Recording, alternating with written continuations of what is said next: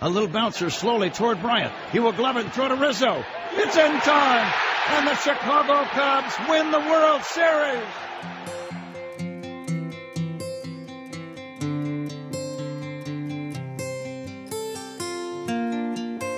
Brewers suck. The Cubs are awesome. That's my view. That's fair. I remember running home from school, turning on the TV to the Cubs game, sitting with my dad to watch his heroes.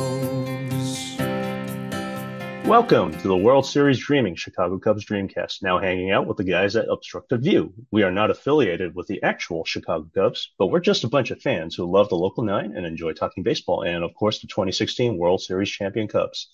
This is Ken, also known as Rice Cube on the socials, and with me are the gentlemen of Obstructed View. I got Skip. How are you doing, sir? I'm doing good tonight. Awesome. I got Adam, able to get away from his parenting duties. Oh, I shirk them whenever I can. And finally, I got Jeff, just back from work. Apologize if my dog co-stars in this podcast. She's very excited that I'm home. Yeah, Doggie's a Cubs fan. That's great. Excellent dog. So I thought today, this is the night before opening day, we talk a little bit about what we saw in spring, if we were able to catch a few games in terms of the new rules, the performance of the players, how we think the pitching and defense are going to maybe help us steal some wins, and what we think of the roster as it looks on paper right now. So how's that for a plan, gentlemen? I love this plan. I'm excited to be a part of it. Let's do it. Sounds good. As the spring gave way to summer, past the ivy-colored dreams, toward the days that kept us yearning for tomorrow. Were you guys able to tune in to spring training? I caught a few games at the tail end of February, and then I got nothing until this past weekend when everything was free because my MLB.TV subscription was blacked out because I'm not actually a paid subscriber. Poor me. But I did see enough about the new rules that I just really liked the breezy, brisk pace of the game. It was a little weird to me at first, at least the first few games. I thought it was actually a little too fast, but now I think I've kind of used to. I also haven't watched as many games in the last 2 weeks, so maybe that's why it hasn't been bothering me. When they said they were going to make some tweaks to it, I thought they might add a few seconds onto the clock or something, but I guess they didn't. As someone who listens to a lot more games on the radio than watching, that was one thing I noticed, is that when I was able to listen to a game, the increased speed really cuts into their ability to chew the fat in between pitches. So it moves along pretty briskly, and there's not a whole lot of extra fluff. So that'll be interesting when, you know, the radio team comes in and they're doing their thing.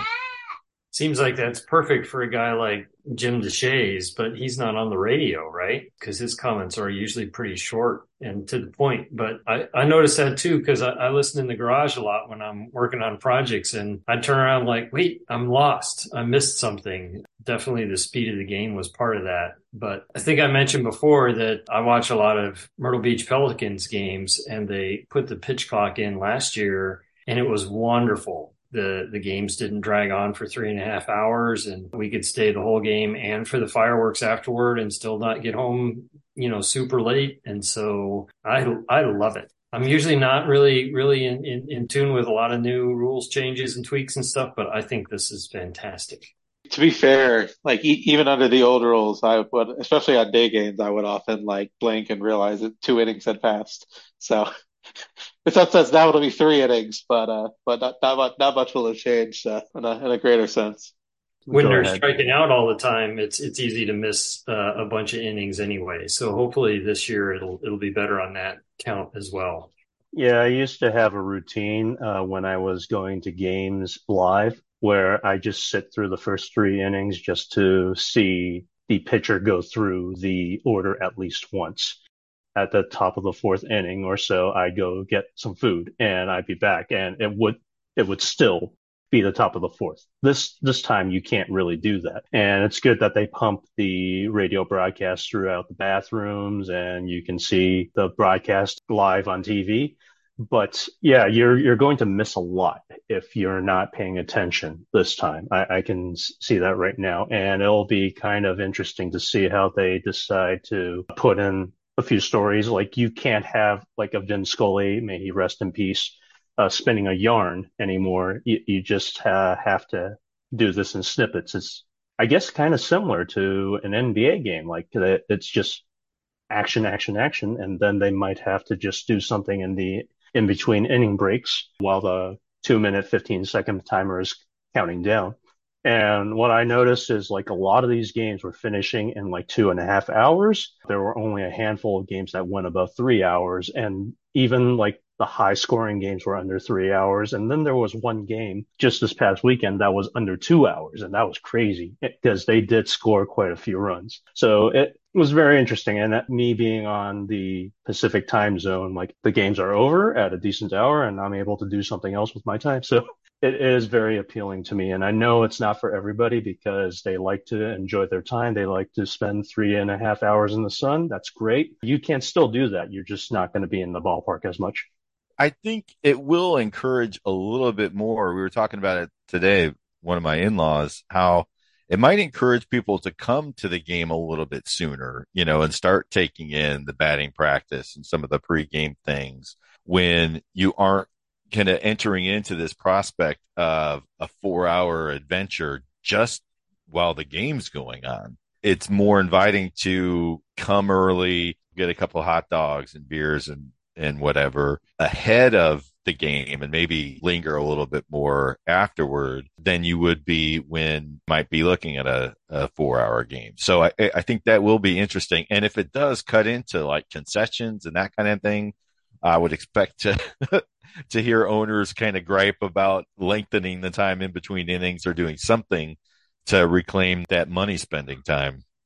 I'm glad you mentioned that, Adam, because I don't know where I saw this. I think it was probably one of the people complaining about the pitch clock, but somebody said usually when you go to Wrigley Field, you can, for a 1:20 game, you can get in by 11:20 because they give you 2 hours. Somebody said that they are actually cutting it down to 90 minutes. So unfortunately, you can't get there as early as you used to, and now you're leaving earlier because the game's over earlier.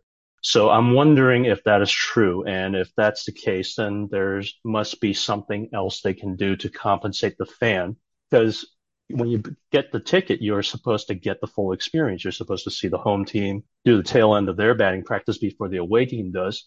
So I'm hoping that the 90-minute thing is not the case, but I really honestly just saw it in passing, and I don't know where to find it because I honestly don't know how to Google it. Wow, that would be crazy. Maybe the hope is just that they'll have more people there and they'll make up for it in volume. I mean, for a long time that wasn't an issue at Wrigley, but they don't sell out as many games as they used to at Wrigley Field. I don't think they're even selling out opening day just yet because they're still advertising for tickets. Don't you think that the neighborhood's going to like this? First off, the games are going to get over earlier, and so people will clear out. But for those that still want to hang around, the bars and the restaurants and things are going to be like, yeah, that extra hour you used to spend in the park, you come spend it with us. We'll take your money. Yeah, I'm sure the bars will love it, but the neighborhood's always going to find something to complain about. According to I think it was a Baseball America article, they said that the minor leagues didn't see any change in concessions because by the seventh inning or so, concessions are going to slow down anyway. And I think they're basically even with before the pitch clock. So that might bode well for us at the major league level. Does anybody know if there's a difference between when the ballpark is open at Wrigley and when the extra stuff that they have, I forget what it's called because I still haven't been to the renovated area, but do they ever have it where you can't be in the ballpark, but you can be in some of those other kind of extracurricular stuff / sports book? I'm pretty sure you can. The sports book, I don't think is open for opening day. They're going to be sometime in the summer, but that triangle area with the grassy area where the kids can throw balls and stuff, that's usually open all year except on game days. I don't know when the cutoff is that they start saying, hey, you got to have a ticket to come in on game days, because that was like a city ordinance that they were fighting on, that you have to have a game ticket to be there for noise issues or whatever. Okay, cool. One thing that the Gregs and I talked about last time we had the Dreamcast was the shift. And they were kind of worried that a shortstop or a second baseman can still be positioned up the middle and snag line drives and ground balls. But what was interesting is that the batting average on balls in play really rose, even for lefties, where the shift would most likely take away the hits, because they are restricted into the dirt now. They can't stand on the grass. So they essentially have less reaction time, even if they are stationed up the middle. So if you hit it really, really hard, it's getting through. And I thought that was really cool, because there were a lot of balls that were hit, and I was like, oh, that's going to be caught. And it was like, oh, wait, it squirted through. What happened? And now there's a base runner. And, of course, with the bigger bases, you've seen a lot of catchers do back picks. You've seen a lot of guys take bigger leads because the pitcher can't disengage more than twice without balking, right? And so I've seen the Cubs and their opponents steal quite a bit more bases than last year. And so it's been a really exciting game, like just people running wild. That's the kind of baseball that I enjoy seeing. Turns out it's like a baseman can still be pretty close to the bag. So one thing, maybe this is just anecdata from the last game that I actually watched, but it does mean like they're still somewhat shifted. They're just not extreme shifted, right? But I think what it led to, at least in that game, I don't know if it was Monday's game or something earlier this week, that the plays were a lot more athletic, right? So like these balls that would have just been like a boring hit right to where a guy was standing, Swanson had to make some, awesome athletic play to get the ball and throw the dude out. So it was a little more exciting in that sense too. So the plays, at least some of the plays are still there. They're just harder. Yeah, and I think it definitely makes a difference, a bigger difference for the left-handed pull hitter. The shift that they were playing on, Anthony Rizzo is the prototypical shift victim, because you're closer to first base on that side.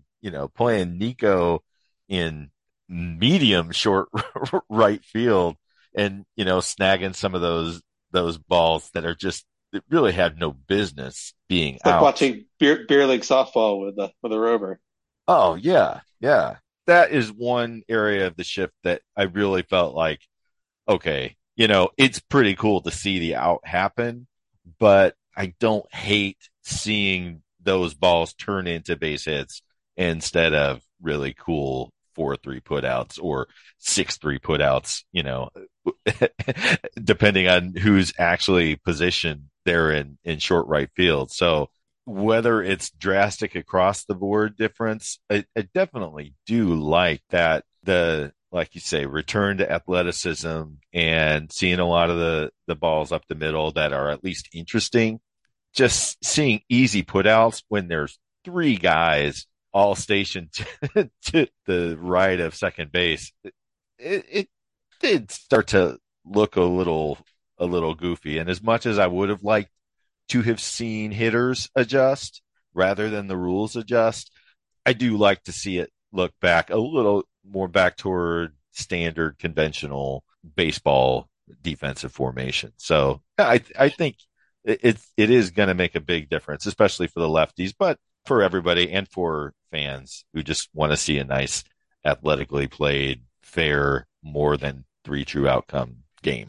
Well, I am all for that. And I feel like in some ways, now I'm going to date myself. We're returning to the era when, you had Mel Allen This Week in Baseball, and there was always the defensive section with all these great plays by shortstops and second basemen, and we're already starting to see that again. And how about that? Right. And that's just going to be great. I think that's way more exciting than what you were just talking about, Adam, and oh my gosh, we got so sick of watching Rizzo just hit into the rover position, because what else is he going to do? I guess not everybody's going to be Carlos Pena and you know, drop a bunt down toward third base. You know, I think this is going to be better, even if it's, although I agree, I wish the hitters would just adjust, but, you know, maybe with everybody throwing 98 miles an hour or whatever now, that it's just, that's just not realistic. Yeah, I think the pitch clock is actually forcing pitchers to dial it back just a little bit. Well, first of all, they probably have to game plan a little bit better, because with those 15, 20 seconds, they don't have time to shake off too much, right?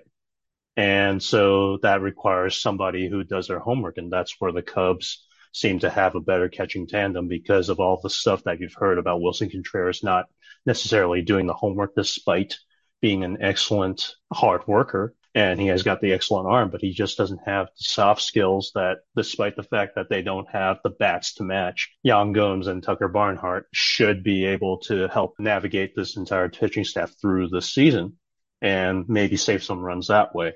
One other thing that I was thinking of, and I saw this in various outlets, is that replay reviews are going to be cut down to like 10 or 15 seconds. Do you guys remember the exact time?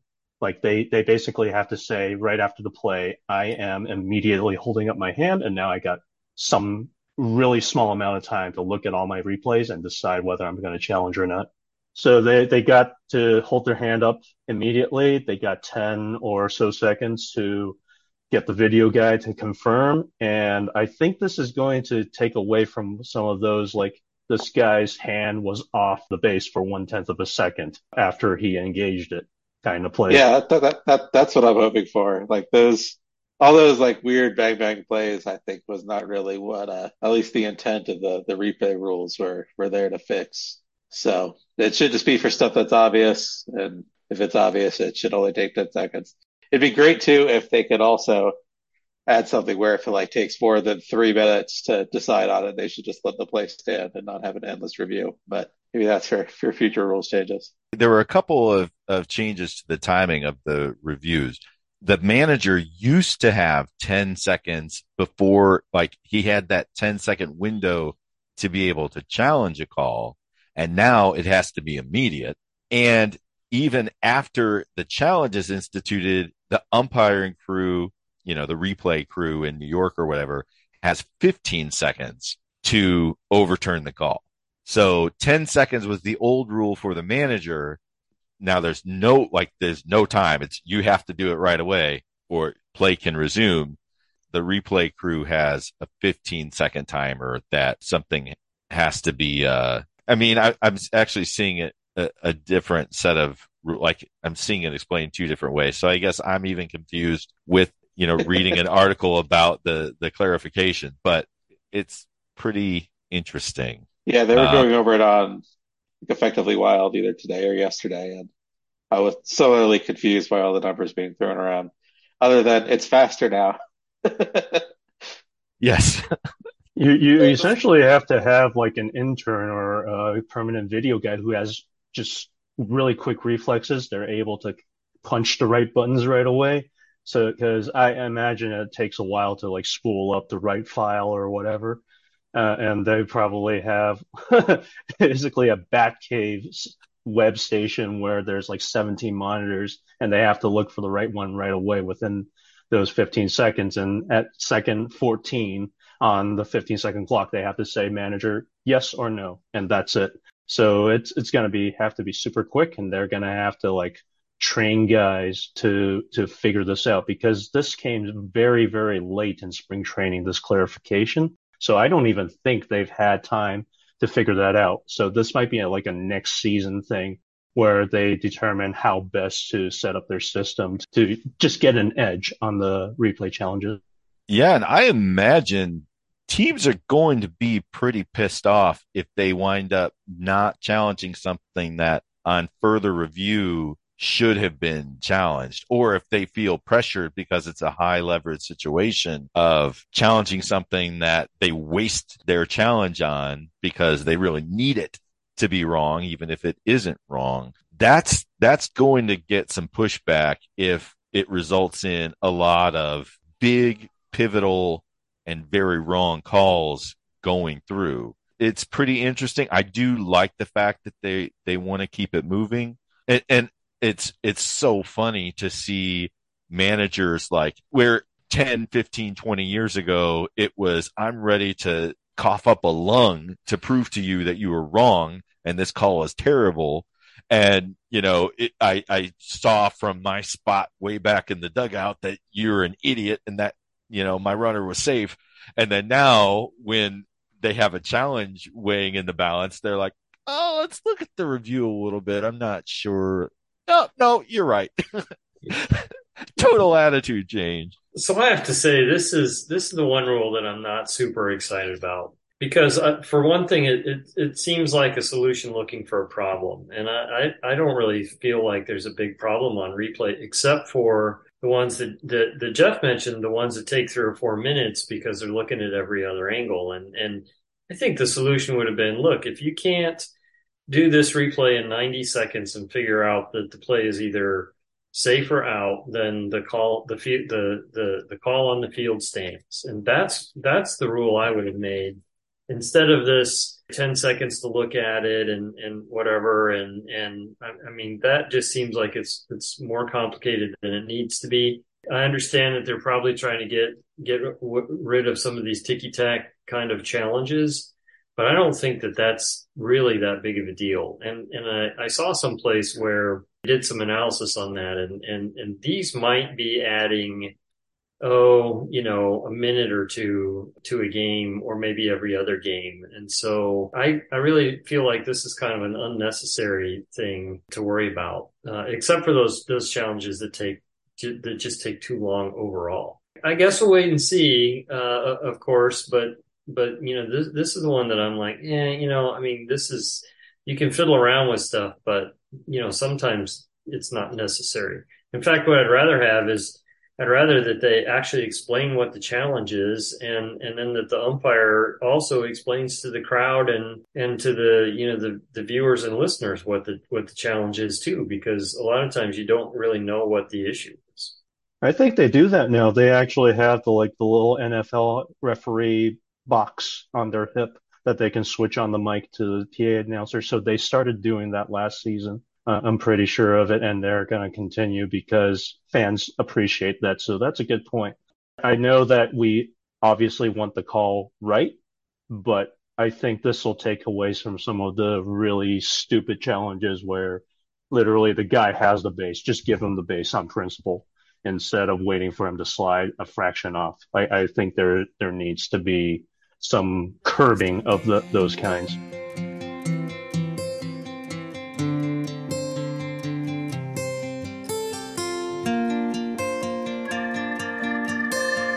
Talk a little bit about the Cubs, who are going to host the Milwaukee Brewers at Wrigley Field. So obviously the Brewers are projected to be better than the Cubs. They're not going to be as good as the Cardinals, but there are ways, I think, for the Cubs to steal a bunch of wins, and we can talk through the roster. So I'll open the floor to any of your thoughts, guys. I don't think it's fair to call Milwaukee Wrigley North anymore because we don't really own them like we used to. If the season were ending today with the spring training records, the Cubs would be a playoff team, which I think is great, even though spring training doesn't mean anything. And tomorrow, we'll be in first place. I mean, I think that's a good place for all Cubs fans to start from, regardless of how realistic it'll be in, say, 10 days from now. And I don't really have a strong basis for this other than pure gut feel. As good as the Brewers pitching, I think, will be, especially the front of their rotation, I really do think they're due for a fall next season. And I mean, it wasn't like they had a great season last year, but I think they're going to have some guys bottom out on the offensive side, and they are going to kind of stink a little bit. That's my completely out of town stupid opinion on the Brewers, but I feel like the projections on them are a little lofty, and I think they're a couple key injuries away from being a train wreck. The biggest source of confusion for me is whenever I see William Contreras' name in their roster. Their parents could have named their kids a little bit more differently. That's fair too. Yeah. I keep forgetting they have him. That's nuts. Yeah, I wonder if he's a better game calling receiver than his brother is, though, because that's the thing with the Cardinals as well, is that there are serious flaws with their pitching. I don't think they're going to be super amplified, but they can be exploited. I'm pretty sure if you just take a look at this rotation-wise, I think it's Brewers and then it's Cubs for rotations within this division, because Burnes and Woodruff are still good, but I think the Cubs are deeper 1 through 5 than the Brewers are. Just to answer the earlier question, William Contreras' defensive numbers, at least on FanGraphs, are not very good. No, they're not. He's definitely an offensive catcher, and I think that's partly why it was easy for Atlanta to let him go. But, Ken, did you say you thought the Cubs rotation was better than the Brewers or better than the Cardinals? I think it's better than the Cardinals, but not as good as the Brewers, because the Brewers are a lot more top-heavy. They have, like, 2 guys that you could potentially call aces, whereas I still think of Marcus Stroman and Tyone as number 2s. Okay, that makes sense to me. You know, the issue with the Brewers is their hitting, and I think their outfield's going to be better this year. I'm not sure that I see a whole lot of promise in their infield. And honestly, if anybody gets injured in the Cardinals rotation, then the Reds might actually have a better rotation than them with a bunch of young guys coming up. But I do feel like the Cubs rotation is solid, and they've got some decent folks maybe coming up to help bolster it if necessary. So I don't feel like an injury in the Cubs rotation changes it as much as it would in for other teams. So the depth is there, even if it's not exciting on the top. It's not, to me, it's not a real disaster area on the bottom either. In that sense, it's probably worth 3 or 4 more wins this year than what we had last year. So, and I know we talked about this before, but I'm comfortable thinking of the Cubs as a .500 team, maybe a game or 2 better than that, but not much better. But, you know, that could be a wild card team. I think that's still a little bit of a long shot, but I definitely think they're going to be more entertaining this year. I think the game will be more entertaining with rule changes, and then I think the Cubs will be more entertaining with their personnel this year than they were last year. And so I'm looking forward to that, even if I think, you know, they're still going to be a fair amount of losses. I am a big proponent in looking at the season in halves instead of looking at this as a 90-win team. I'm wondering what they can be in the first half of the season. It's a big stretch, but not that big of a stretch, that if they were to win 50 games in the first half with just a small sample and consistent pitching, they were to be a little bit better than even what their Pythagorean win total says they should be. If they had a strong first half, I think they make a splash at the trade deadline. Ohtani is the unicorn for who they could get, but I don't think it's completely unrealistic that they could make a big upgrade at the trade deadline if they had a really favorable first half of the season.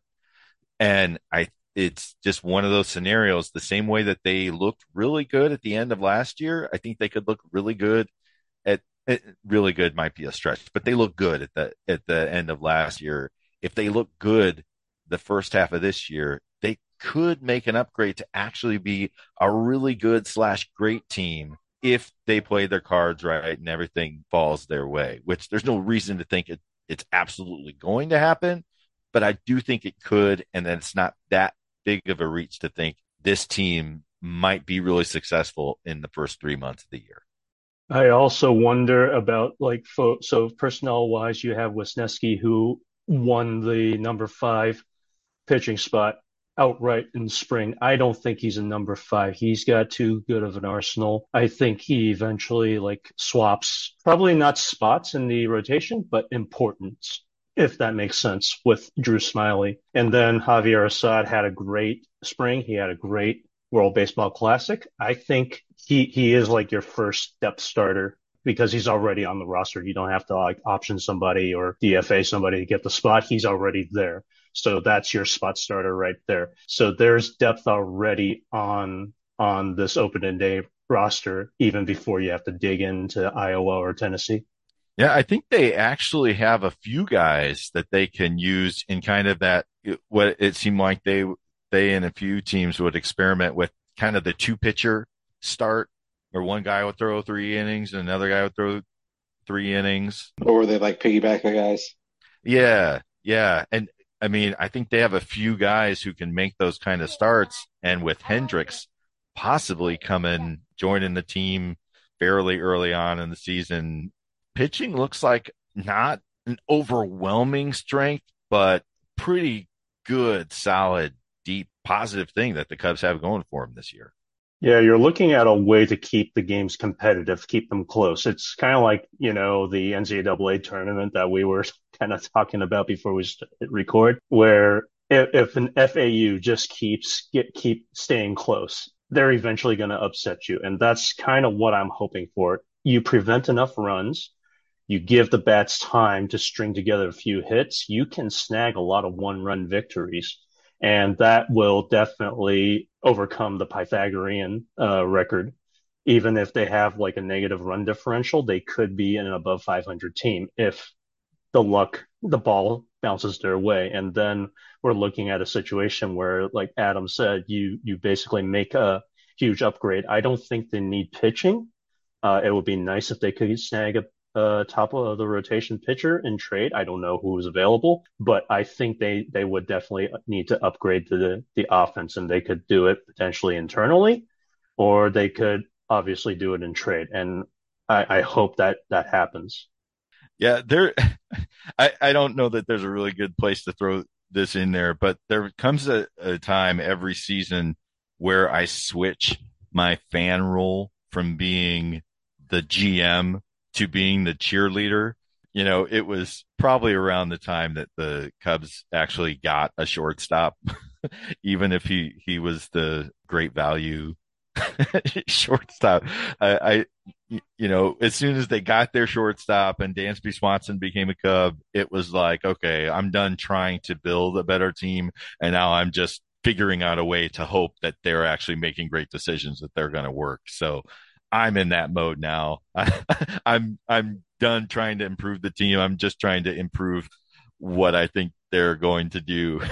So I'm all rah-rah at this point. And, you know, I'll be pushing the self-destruct button in a couple of weeks probably. But for now, everything's coming up Millhouse. The way I've been thinking about it is, like, I can complain all kinds about how the Cubs didn't do this, that, but this is the team we have right now, and there is a path to success if a lot of things go right. And I hope that one day, possibly, you know, middle of this year, possibly next year, that we don't have to say that. We just look at on paper and say, yeah, this team's going to win 110 games. Great. Instead of having to squint. But there is a way. There is a realistic way, and I think it stems from the defense. And I think that's why they had to target Dansby Swanson, not just because he was the cheapest shortstop, the great value shortstop, as it were, but because he actually seems to be able to play very good instinctual defense, and he pairs very well with Nico. And so you got vacuum cleaners up the middle. You got two Gold Glove caliber outfielders. You got whoever is standing in right field until Seiya Suzuki gets back. And that's really kind of fortunate, because his oblique injury was apparently mild enough that he probably only misses a week, maybe two. And then he's back after like a short minor league stint. So there's a way, if they can weather this first series with Milwaukee, like a worse version of this team was able to defeat the Milwaukee Brewers in the season series last year. So there's a way for them to win this opening series, and then they get to beat up on the Reds minus a Joey Votto this next week. So hopefully that means they got a good start, they get some confidence, and then they at least make us want to buy some tickets. I mean, look, if they, you know, most of the starters don't go deep in the games in the first three games of the series, right? And the Brewers, despite having some good guys at the end of the pen, I'm not sure that their bullpen is super great. And I'd say, you know, early in the season, we're probably just as good as they are in that sense, because they maybe don't have Corbin Burnes going 7 or 8 innings. And so in that case, you know, there's you know, pulling out 2 wins in the first season seems like it's possible, but it relies on, you know, they're probably going to be 3-2 games or 2-1 games or something like that. And in that case, the offense in a lot of ways revolves around some of these guys we have a lot of questions about, right? So Mancini, Wisdom, Bellinger, Madrigal, we've got 4 guys at the top that are okay. It's the rest of the order. And then, of course, the catchers, we know we're not going to get anything from. And so Adams going to flip from one, you know, from one role or phase or whatever to another based on Patrick Wisdom and Cody Bellinger.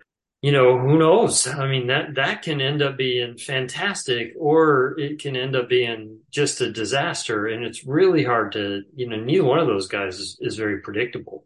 You know, so we could have a lot of heartburn, but you know, all it takes is for the top 4 to be pretty good, and then some contribution in games from the bottom 4, and then we do start stealing some of those games, like you said, Ken. So you know, the pathway's there. It's pretty tenuous, though. But to appease you, Skip, at least Zach McKinstry is not on the team anymore. In his place, we have Miles Mastrobuoni, who had a much better spring, and also apparently Luis Torrens, because he was out of options, and I guess they wanted to keep him. They just said, you know what, you get a spot now. So what do you think the over-under is on Zach McKinstry hitting 190 with the Tigers? I'll take the under. They'll have plenty of opportunities to do it, at least. That's right. Oh, it's not even fair. Like, I feel bad talking about anybody who plays for the Tigers. It's such a terrible place to hit.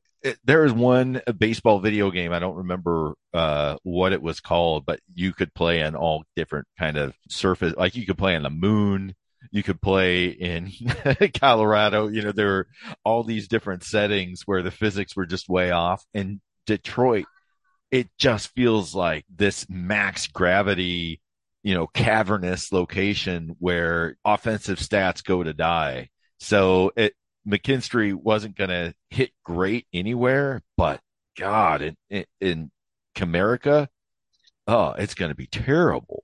Well, they did move the walls in this year to try to make it a little more neutral and a little less pitcher friendly. So, you know, Riley Green's got a chance to actually look like a good baseball player this year. So, so I think that's, you know, and I'm factoring that into McKinstry's 190. So, and if he's listening to this, then he's cursing me already. So sorry, Zach. Well, I mean, that's good. I feel like one of the other things about Detroit is that, and I could be wrong, but I went there one of the first couple of years that it was open, and it just felt like the stands were 10 miles away from the baseball diamond. And it just seemed like there's so much foul territory there. It's just there's so many things about that place that make it hard to hit, but that's good that they moved the walls in. They needed to do something. I think they shortened some of them too, but to be fair, we are a little lucky with Wrigley, because you know the price of the obstructed view seats is the fact that those upper deck seats are by far the best seats in baseball. Like, nothing at any other park I've been to comes close to the upper deck Wrigley Field seats.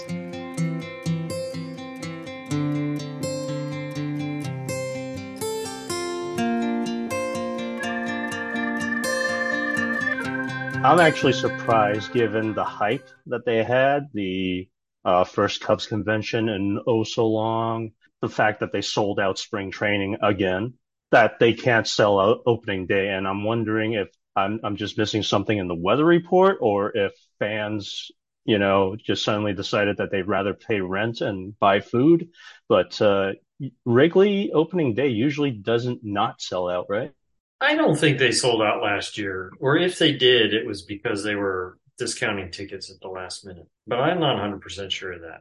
I mean, really, we don't really have a big star yet, right? I mean, Dansby Swanson was a big sign, but you know, there's it's still a team that doesn't have much of an identity, right? There's no Aramis Ramirez, there's no Sammy Sosa, there's no Ryan Sandberg, there's no Anthony Rizzo. There's no Chris Bryant, you know, so, you know, there's just going to be a lot less buzz just because of that until some of these guys really become stars.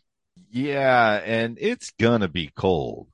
I mean, that when they start opening day one of the season and they don't have that just little extra buffer to let early April play itself out and, you know, see some potentially warm days come in. Yeah.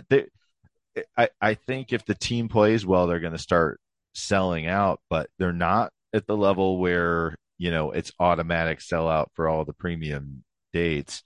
And, you know, it's just, it's not a happy time to go to a game right now in Chicago. If you're looking at 40s or 50s and cloudy, I don't care what they do to the ballpark. It's going to be miserable watching a game in those conditions. Yeah, it looks like the forecast is 47 and mostly sunny for tomorrow, which I would definitely take. Yeah, let's say for when I led to the Midwest, that was shorts weather. Yeah, I'll take it for walking the dog. I do not want to sit in Wrigley for that. Yeah, because I think that the way Wrigley is set up and the way the wind works, it becomes like a big wind tunnel, and it just really sucks. I did go to an opening series, not opening day, one year, and I'm glad they won. But yeah, it was ridiculously cold, and that did suck. It was interesting that Skip talked about the lack of stars. Like, there are people to market, but as for an identity of the team, basically lost everybody from the last core. Ian Happ is probably going to walk now because the next off-season's free agent class is looking a little thin, and Ian Happ appears to be the best, or at least one of the best outfield options on the market. So I feel like he's going to test free agency. He's not getting extended, at least not at this time, based on, you know, his pre-opening day comments. And I feel like they're probably not going to trade him unless they are completely out of it. So he's probably going to be the QO guy. And given how many of the top prospects are outfielders, maybe they're okay with letting him go. Although I'm kind of hesitant to do so because he's been such, I wouldn't say he was elite or anything, but he's been solid for the past couple of years. And that kind of identity, that kind of leadership is hard to replace. Is it though? I don't have a strong opinion on Ian Happ. I do think he's been a solid player, but I think you could probably replace him in any aspect of him fairly easily. Like leadership, there's going to be some veteran out there who is going to have those qualities, or there's going to be somebody within, you know, the system who can move over to left field and do what he's done, you know, one way or the other. I hope they keep him. I hope he continues to make strides forward, but I feel like Ian Happ is probably the perfect embodiment of this team. This is the Ian Happiest team that you could possibly imagine, of guys who are like, when they're doing well, you're like, oh, yeah, I didn't see that coming. But nobody who you're like, uh-oh, watch out, here comes Ian Happ. That's a very good metaphor, and I think I appreciate you saying that. I know probably on paper he's replaceable, but I'm just like thinking in terms of, if the Cubs aren't ready to compete this year or next, there needs to be someone to take those at-bats to not be embarrassed, right? I don't actually know, because that otherwise they'd have me run the team. But I think having the QO helps a little bit, because I think he's going to decline it, and somebody is going to sign him because there's literally no one else to sign other than Shohei Ohtani, and he is basically not allowed to play the outfield because he's pitching too. It would suck to lose that defense, but the fact that there are, you know, three of the top 100 prospects and all of MLB are Cubs outfielders probably helps mitigate that. And, you know, my hope is that their bats translate, because I know their defense will translate. That it just, hopefully the bats will as well, especially Pete Crow Armstrong. Yeah. And I will say, I think your prediction is spot on. I think the most likely thing to happen with Ian Happ is They extend the qualifying offer, and he declines and, you know, tests the free agent waters. But, you know, it really depends on what kind of year he has. He took a step forward last year for sure. There's no reason to bet a whole lot of money that he won't be able to take another step forward. But I feel like if he has a 2023 that's pretty much, you know, carbon copy adjusted for inflation of 2022, exactly what you said is going to happen. They're going to extend a qualifying offer. They're not going to want to just let him go for nothing, but he probably is going to want to test free agency. I just don't think he's going to get overwhelmed with offers. He's kind of like that just really good, solid player who has a lot of upside, relatively high floor, relatively low ceiling, good guy, but like not gonna blow you away. But man, I mean, he was pretty dependable. Yeah, he's fine. Oh my God. Like I said, like you know, high floor, low ceiling. You know, the kind of player like the Pirates might pick up in like early February. I don't know, maybe because everyone's been extended, the fact that he'll be the top in quotes free agent on the market maybe will change things. But it's gonna be him and Jesse Winker and Michael Conforto or somebody like that. So I mean, it's a pretty thin outfield market. Did Conforto get a pillow contract? I thought he had like multi years, or was he just the 1 year with the Giants? I think he's got an opt out. Okay, because they're doing a lot of those like 2 year contracts with an opt out after the first year to try to bypass the QO or something. So a lot of teams seem to be doing that. But speaking of extensions, so what do you guys think of the Nico Hoerner extension? I thought it was a pretty interesting kind of win-win short term for both, but also kind of cautious on both their parts, because Nico was just like, I'm taking the money, and the Cubs were like, we're not giving you that many years, but we're making sure we take care of at least one free agent year. I love it. I love that extension. I think that the Cubs get a shorter term than, you know, a 6 or 7 year thing, which is my guess is what Happ was looking for. But I think they're paying more than they would out of arbitration, but because it's a shorter period, then, you know, I think they're going to save a little money in the long run. And then, and I think for Nico, you know, he's going to be a free agent when he's 29 or 30. So he's got a chance at another good payday. He's probably actually going to make more in the long run if he's good, right? If he continues to produce and you know, and his offense picks up a little bit more, then he's got a chance at a much bigger payday the next time around. So I'm surprised that you don't see more contracts like this. But, you know, all the baseball sites are like, this is such a rare thing. And so it is, but it makes a ton of sense to me on both sides. I think it's fantastic. See how optimistic I am today? This is like, you know, I mean, it's a little change of pace, but, you know, it must be the beginning of the season.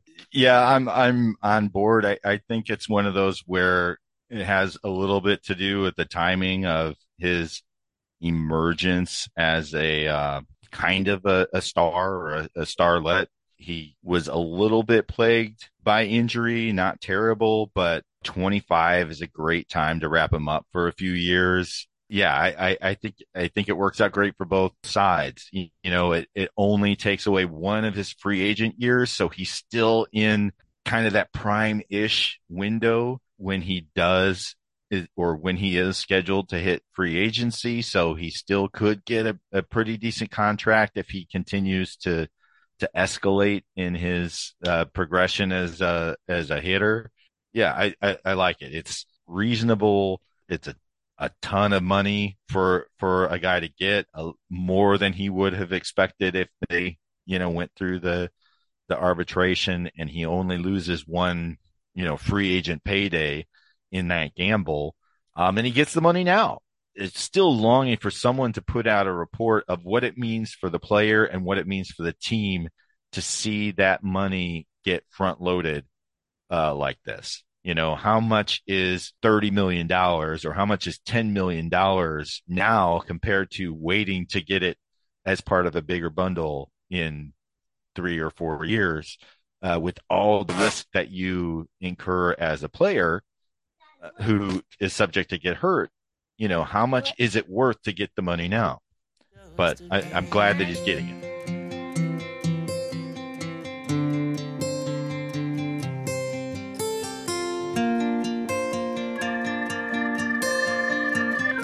And to wrap this all up, guys, we'll probably have a series preview, as Priscilla has promised.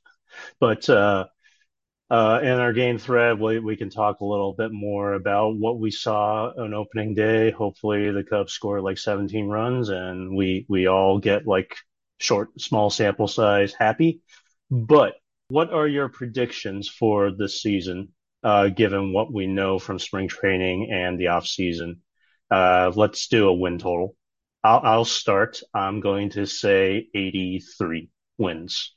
I'll go with 80. I'm going 92. Wow. I thought I was the optimistic one. Okay. I was going to say 83, but since Ken took that one and I don't feel like I can copy that, I'll say 84 and bump my prediction up a little bit. That's fair. Yeah. I would love to see a 92 win Cubs team. This would be a major league movie for sure. This is the one that they didn't make with the Cubs because they chose Cleveland instead. But yeah, 92 would definitely be a wild card at 92, because I think most of the wild cards last year, even with the extra that wild card, they had to have at least 88 or 89 wins. So 92 would put them up there. Yeah. I'm going to go one step further, and it's not optimistic. I'm going to say they win 92 and they finish out of the playoffs. Well, it's something to build off of, but yeah. Bold takes. Wow. I don't know if optimism, sadism is a thing, but I'm making it one. That's my prediction. There are some good teams in the National League outside of the NL Central. That's what we wanted, right? Too unreasonable. Yeah, but last year it was a team that was competitive and at least watchable. So now if we have a team that's competitive and watchable and they still finish out of the playoffs, we're still happy because we have some hope for next year. So I'm okay with hope for next year because I don't have gaudy expectations for this. I just think, again, good defense, good pitching, lots of money coming off the books. It should be a very interesting offseason, and it should be a very interesting 2023 season, especially if they come out of the gates guns blazing. Yeah, and I feel like it's one of those things where, obviously, once the season starts, you never know what's going to happen, and so many variables are going forward. But I feel like 92 wins is still not going to be enough to overtake the Cardinals. And I feel like between Los Angeles, San Diego, Philly, New York, Atlanta, I don't know that any of them finish with less than 92 wins. It definitely could happen. I just don't know that it works in the Cubs' favor. And I think there are going to be some really, really, really, really, really, really god-awful teams in the National League, like maybe 4 100-loss teams in the NL. I don't know. It's going to be rough. Yeah, they really need to fix these anti-tanking rules. And I think the Cubs, because they had were they just out of the top 10 for bad records, so they can actually tank this year if they really wanted to. But I really don't want them to do that. I just want them to play as well as possible, so I'm entertained from a very selfish point of view. I don't think the Cubs are going to tank. And honestly, if they did, I think Hoyer would be out of a job. So they may be not at 50 wins in the first half and more like, say, 38 or something like that, but I think that there's young talent coming up, and they still have to have some veteran presence, and you want to start winning to learn how to win. So I don't feel like this is a tank year at all. I'm not sure that I think it's going to be a surprise year like 2015, but I think it's I'm still okay with a solid year. So that's kind of where I'm at with that. Awesome. Well, thank you guys for hanging out with me tonight before opening day. It was a lot of fun, very insightful, and I think we should try to do this more regularly, but also, you know, we all have lives outside of the Cubs, even with how much we love them. So, close. Thanks to Skip, Jeff, and Adam of Obstructed View for joining us on the Dreamcast. You can find us, if he ever posts anymore, on WSDreaming_Cubs on Twitter. Although Twitter is going down the cesspool, so maybe you just want to go to our Facebook page instead. And, of course, I've been posting quite a bit, and so will Jeff on obstructiveview.net. No pressure, Jeff. I want to thank Rich Deanna and Randall Sanders for providing the theme song and the final out call, respectively. You can rate us on Apple Podcasts, leave a comment if you'd like, share us with your friends, and email us at worldseriesdreaming@gmail.com. Any last words, gentlemen? Go Cubs. Sounds good to me, man. Nico Hoerner hits at least 15 home runs this year. You heard from me first. I would love that. And MVP Chris Bryant. But he's not a Cub anymore. And last. I know. All right. I know, but we'll rue the day that he stopped being a Cub. I rue that day every day, man. It was more than just a game. These cups are bone dry. Sorry. What's bone dry, Jeff? Oh, it's just the Millhouse quote. Never mind. You can edit this out. I'm just making a dumb joke. I'll have to look that up because I haven't watched The Simpsons in years, to be honest. So if that wasn't a classic episode, I have no idea what you're talking about. It was, but it's been so long since I've seen it, too, that I can't remember the context. That's fair.